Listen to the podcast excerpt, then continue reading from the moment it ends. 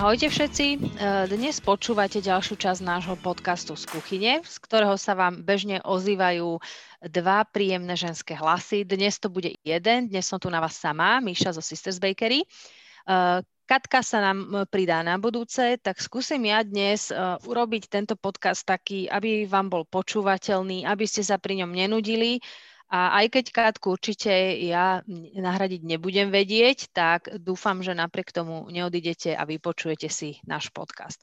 Dnes sa budeme rozprávať na takú tému, ktorá by nás mohla trošku zahrať. Uh, odmlčím sa, aby som vám nechala chvíľku priestor vašej fantázii, aby ste si potom predstavili, čo chcete. A potom vás vrátim do reality a poviem vám, že budeme sa rozprávať o korení.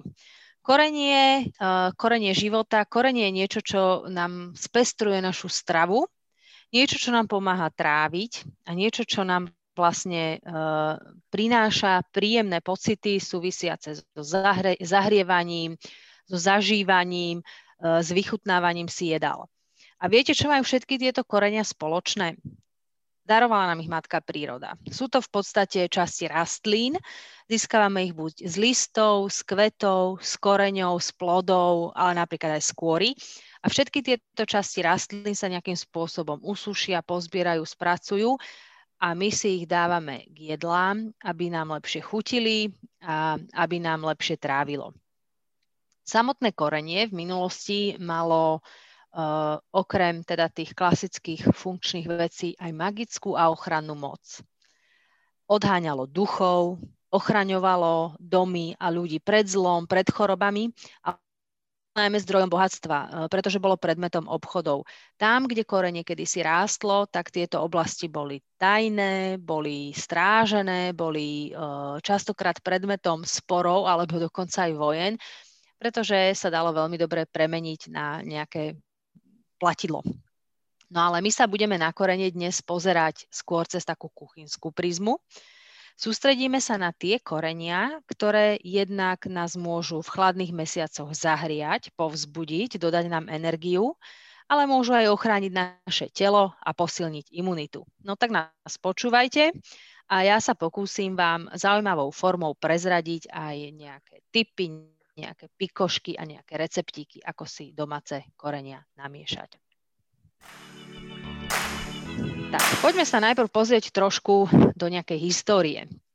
Všetci dobre vieme, čo si ešte možno z dejepisov pamätáme, že začalo sa cestovať po svete a práve z týchto ciest e, zo zámoria prinášali moreplavci korenie ako veľmi dôležitý obchodný artikel, ktorý bol buď to samotným platidlom, alebo za ktorý sa veľmi dobre platilo. Prinášalo to takto do kuchyň nové nepoznané chute, začali sa trošku obohacovať kuchynské zvyky, e, vznikali nové jedlá a s tým spolu, súviseli aj vlastne nové uh, gurmánske pôžitky. Ja keď som sa uh, bližšie zoznamovala s touto témou, tak som si našla rôzne druhy informácií a mám tu pre vás e, vypichnutých takých 5 pikošiek e, o korení, ktoré ste možno nevedeli a ktoré teda minimálne mňa zaujali. Prvá vec je, že vlastne obchody e, týkajúce sa e, korenia boli zaznamenané v minulosti už veľmi dávno, ešte možno pred našim letopočtom a začalo to na Strednom východe v Oriente, kde boli na to aj e, podmienky. Jemne v takých subtropoch sa týmto koreniam veľmi dobre darilo a potom vlastne vďaka moreplavbe sa odtiaľ tie korenia dovážali aj do Európy a potom neskôr aj inde. A vedeli ste, že korenie bolo kedysi aj platidlom? Napríklad Vizigóti žiadali ako výkupné za Rím piepor, čiže asi dnešné čierne korenie. Alebo týmto pieprom sa dal niekedy na niektorých miestach vo svete platiť nájom.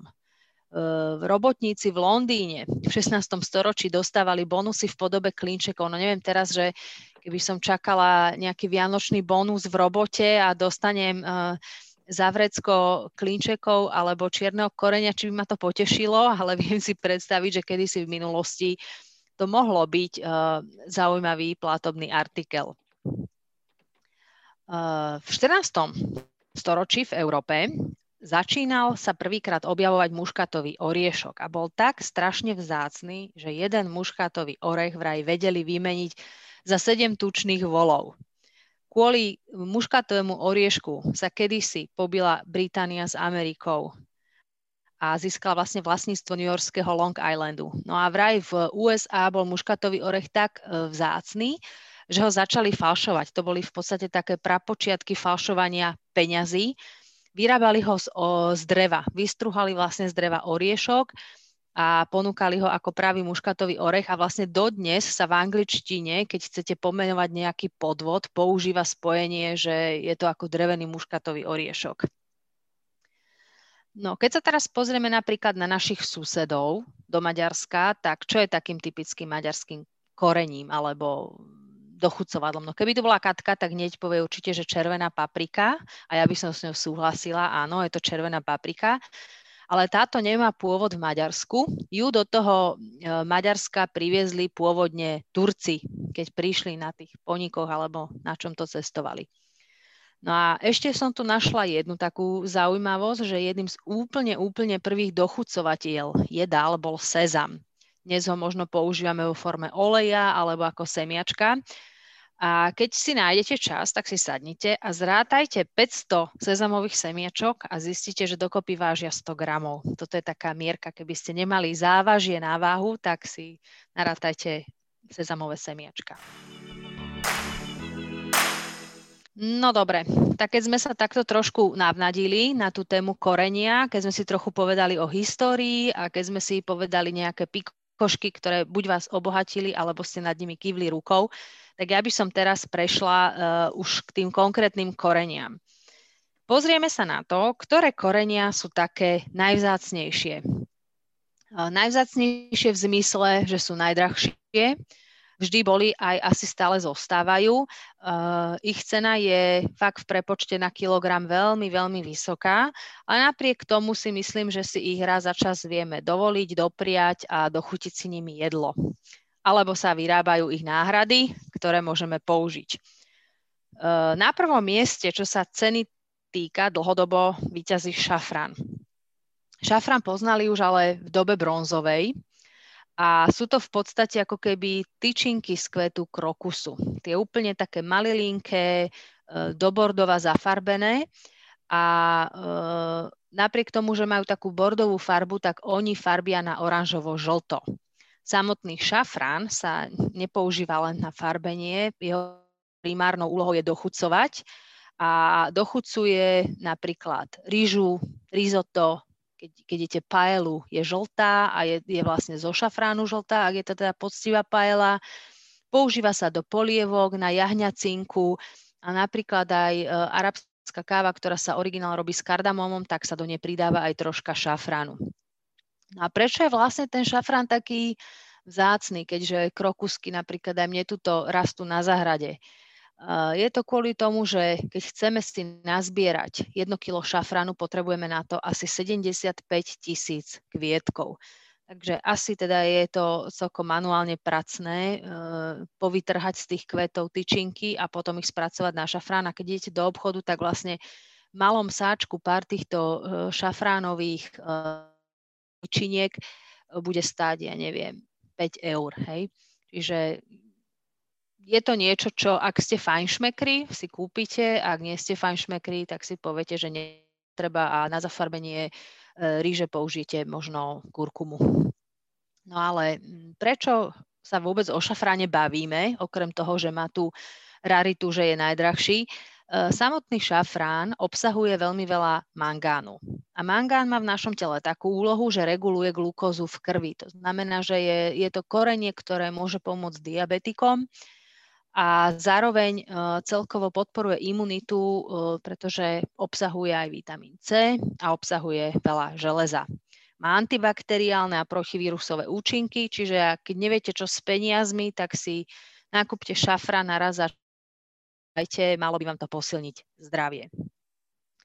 No a teraz od šafránu prejdeme prirodzene ku koreniu, ktoré, e, čo sa týka ceny, sa umiestnilo na druhej priečke, aj keď nedávno som práve čítala, že vanilka, e, o ktorej teraz bude reč, dokonca miest mi dokáže prestihnúť cenu šafránu. Asi to závisí od situácií na týchto komoditných trhoch.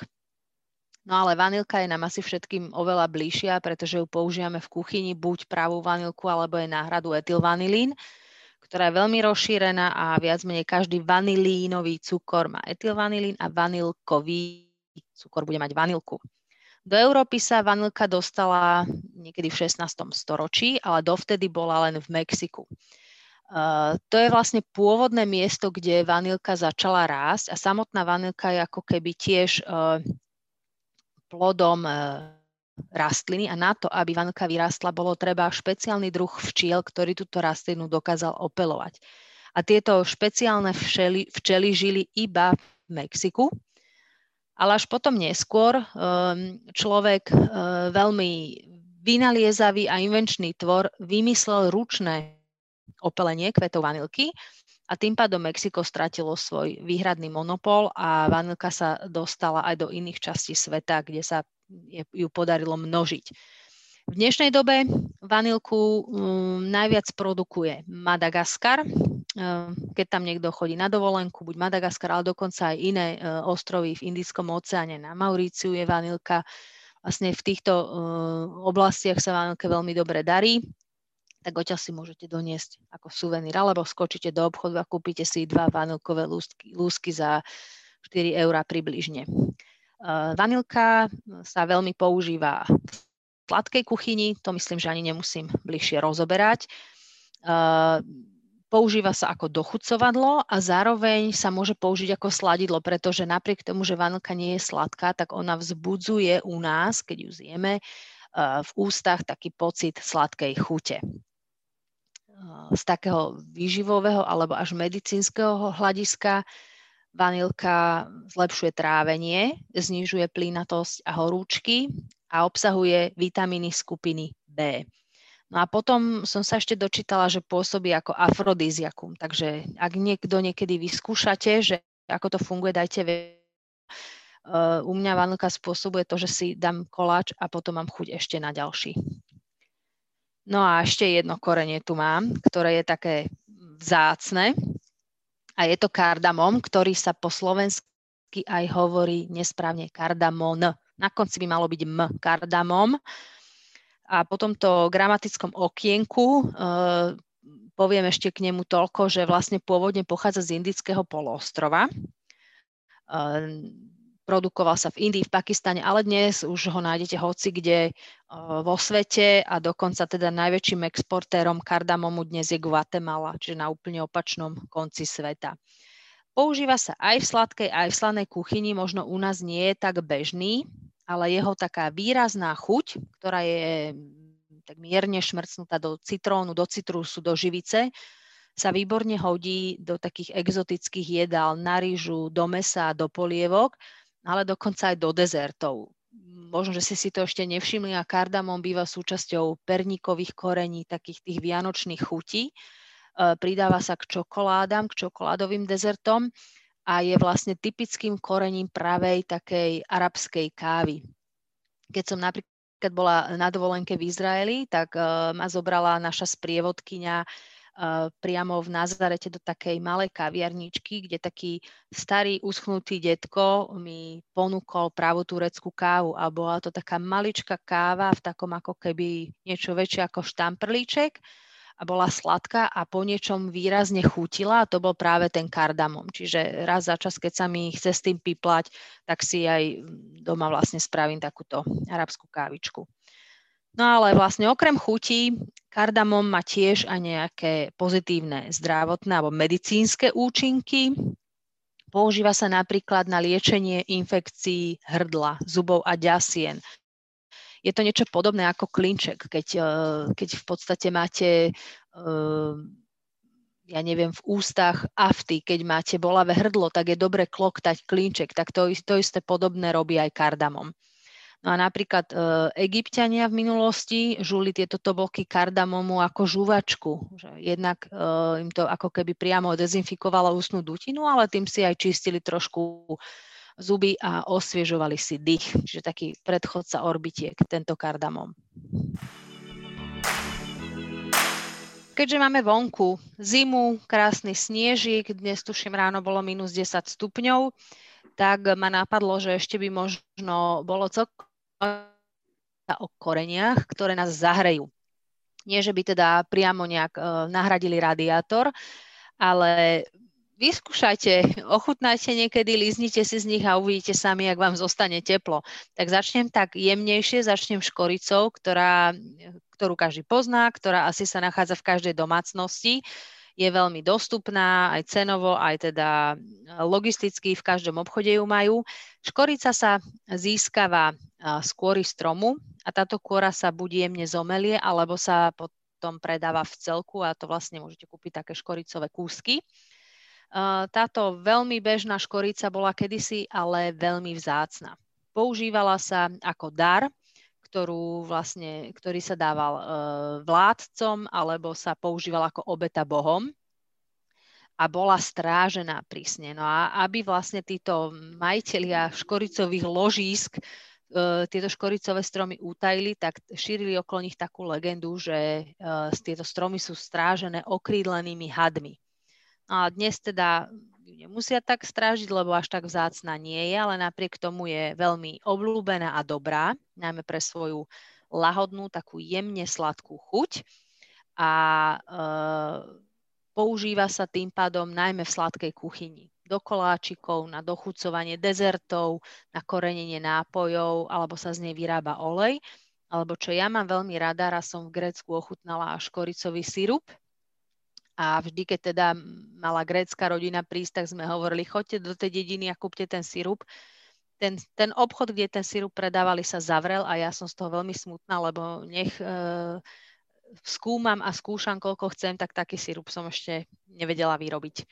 No ale okrem toho teda, že výborne aj ten sirup chutil, tak aj veľmi dobre zahrieval. Čiže samotná škorica má schopnosť ako keby uh, naštartovať samozahrievací proces v organizme a preto sa doporučuje aj, uh, aby ju napríklad po, požívali pacienti, ktorí sú nachladnutí, ktorí majú horúčku.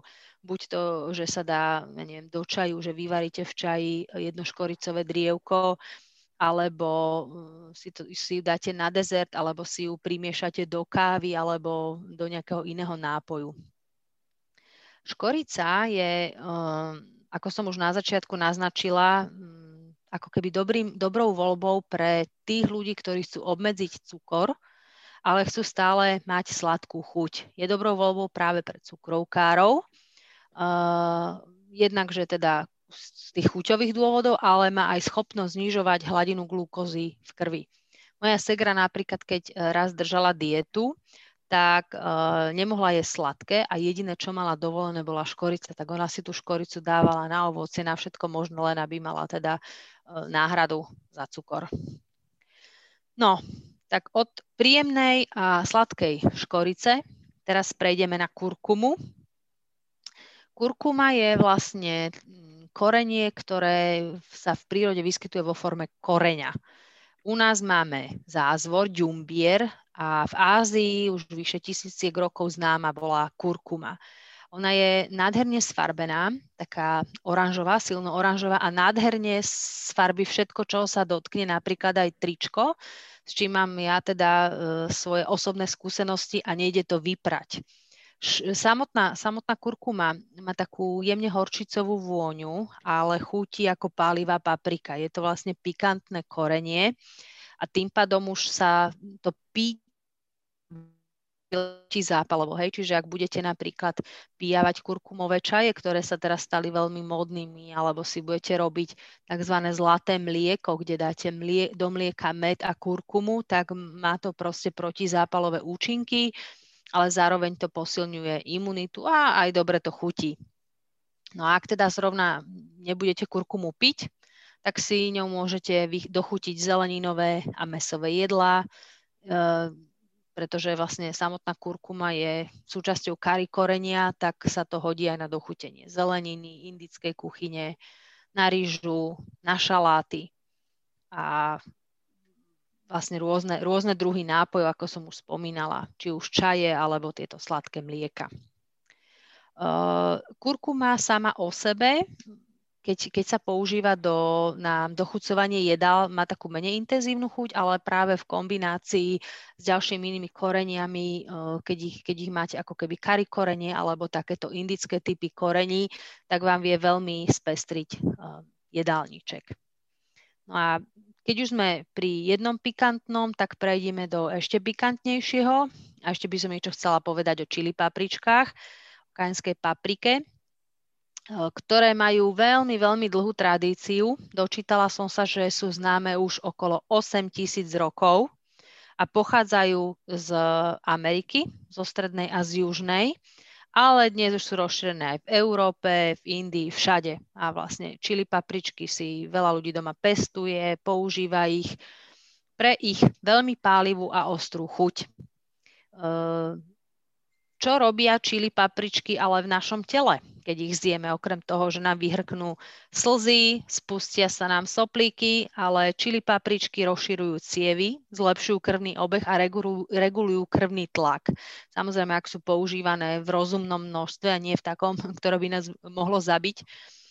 Čili papričky a vlastne tá, tá ich pikantnosť e, pomáha tráviť, e, pretráviť, e, opäť ak sú používané v rozumnej miere Eh, zároveň tíšia bolesť a keď som sa snažila k tomuto nájsť viac informácií, že ako tíšia bolesť, tak som nenašla, ale som si tak predstavila, že povedzme, že ma boli noha, keď teraz im jednu čili papričku, tak ma to bude štípať, že ja hadam aj na to zabudnem, že ma boli noha, tak takto si ja predstavujem tíšenie bolesti čili papričkami, ale možno sa mýlim. No a teda čili papričky sú aj afrodiziakom, veľmi dobre chutia v kombinácii s čokoládou. Dnes už sa používajú teda aj v takých gurmánskych, sladkých dezertoch. A keď prejdem teraz znovu nakoniec do, do tej úrovne, ako nám pomáhajú čili papričky, čo sa týka toho zdravotného hľadiska, tak napríklad s tým teda, že pomáhajú s reguláciou krvného obehu, rozšíria nám cievy, pomáhajú zlepšovať vysoký krvný tlak, tak um, oni pomáhajú vraj pri uvoľňovaní zapchatého nosa. To je znovu, čo som spomínala. Dajte si čili papričku a uvidíte, ako vám to uvoľní zapchatý nos. No, ja som sa zahriala už len tým rozprávaním, neviem ako vy, uh, ale na záver, prv než ukončím tento môj dnešný monológ, tak by som vám chcela ešte dať uh, zaujímavé tipy. Takže počúvajte a za chvíľku sa dozviete recepty na tri uh, zmesy korení, ktoré si sami doma môžete urobiť. Tak, ja som späť a dúfam, že ste si vy medzi tým stihli pripraviť papiere a perá, aby ste si mohli zapísať moje tajné recepty na tri koreniace zmesy. Ehm, jedna moja kamarátka, dúfam, že počúva, by určite povedala, že ale vie, že to sa dá kúpiť v obchode. Áno, viem, dá sa to kúpiť v obchode, ale, ale vôbec už tá hra s tým korením, to váženie, človek sa cíti ako v takej starodávnej apatie, keď všade to rozvoniava a potom mám také dobré koreniace zmesi a keď tým dochutím jedla, tak sa ma ľudia pýtajú, že hmm, čím si to korenila ja sa potom tak akože môžem dôležito tváriť, že to je špeciálne korenie, tajný recept. Tak ja vám teraz prezradím tri moje tajné recepty korení, ktoré používam. Jedno korenie je na sladké pečenie, jedno korenie je na slané pečenie a jedno korenie je na jedlo. Takže si píšte, moje perníkové korenie. Toto perníkové korenie používam roky, rokuce. Recept sa dokonca nachádza aj v mojej knihe a možno, že ho mám aj na stránke pri niektorých perníkových receptoch. Proste si ho namiešajte vo väčšej dávke, dajte si ho do nejakej uzatvárateľnej sklenenej nádoby a máte vystaráno, nemusíte kupovať perníkové korene a z týchto, tieto môžete potom pridávať do akýchkoľvek perníkov a medovníkov, ktoré si zmyslíte piecť. A ten pomer je následovný. Dáme 24 g mletej škorice, 4 g mletých klínčekov, 4 g mletého anízu, 3 g nastrúhaného muškatového orieška, 2 g mletého bieleho korenia, 2 g mletého zázvoru a 1 g mletého kardamomu. Toto je jedna dávka, ja si zvyčajne robievam také 3-4, jednak sa to lepšie váži a jednak aj tak sa to minie. Všetky tieto korenia proste dáte do nejakej nádobky a dôkladne ich premiešate a uskladňujete ich v uzatvárateľnej nádobe. Ako som spomínala, vždy, keď idete piec perničky, medovníčky, prihodíte tam za polievkovú lyžicu tohto korenia a teda fakt vám budú chutiť, to vám garantujem. Mám ešte jeden receptík na pečené veci, tentokrát na slané pečené, na chlebové korenie. Bežne sa chlieb dochucuje iba rastcov, ale on oveľa lepšie chutí, keď tam je ešte trošku niečo iné. A to niečo iné vám prezradím teraz, čo je.